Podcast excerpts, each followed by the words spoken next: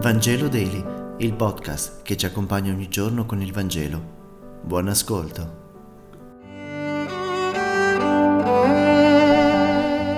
Giovedì 28 luglio, lettura del Vangelo secondo Matteo, capitolo 13, versetti 47 e 53. In quel tempo Gesù disse alla folla, il regno dei cieli è simile anche a una rete gettata nel mare che raccoglie ogni genere di pesci. Quando è piena i pescatori la tirano a riva e poi sedutisi raccolgono i pesci buoni nei canestri e buttano via i cattivi. Così sarà la fine del mondo. Verranno gli angeli, separeranno i cattivi dai buoni e li getteranno nella fornace ardente dove sarà pianto e stridore di denti. Avete capito tutte queste cose? Gli risposero sì. Ed egli disse loro, per questo ogni scriba divenuto discepolo del regno dei cieli è simile a un padrone di casa che estrae dal suo tesoro cose nuove e cose antiche. Terminate queste parabole. Gesù partì di là.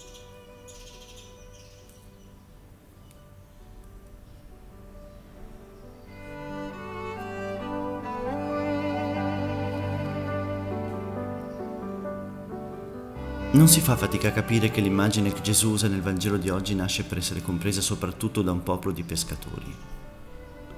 Infatti non è compito della rete separare ciò che è mangiabile da ciò che invece non lo è. La rete non ha la capacità di fare differenza tra un pesce buono e uno cattivo. Questo possono farlo solo i pescatori a riva. Per la durata della pesca ciò che conta è prendere. Tutti noi siamo presi da questa rete tutte le volte che ci accostiamo ai sacramenti, che ascoltiamo la parola, che preghiamo, che facciamo un qualsiasi gesto che abbia a che fare con la fede. Ma essere presi nella rete non ci salva in automatico.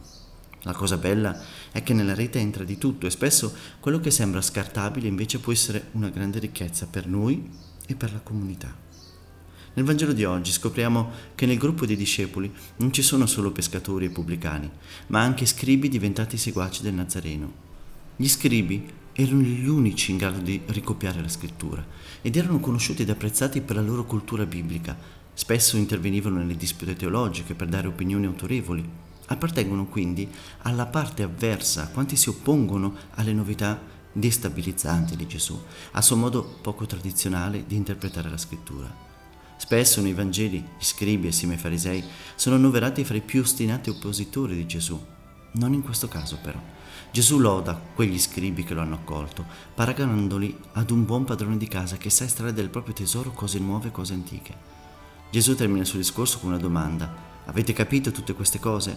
La risposta è sì. E siamo noi oggi che dobbiamo rispondere positivamente. I discepoli sono coloro che hanno compreso il messaggio racchiuso nei discorsi di Gesù, Comprendere non significa solo capire, ma accettare, attuare nella propria vita. Matteo incoraggia a riprendere anche gli scritti dell'Antico Testamento, in gran parte dimenticati nella predicazione. In essi si trovano tante cose importanti da ricordare, che ci aiutano e ci scuotono, ma il solo ricordo non basta. Adesso va aggiunta un'esegesi guidata dallo Spirito, come fa Matteo nel suo Vangelo. Grazie per aver meditato insieme e se questo podcast ti è piaciuto condividilo con i tuoi amici ed amiche. A domani.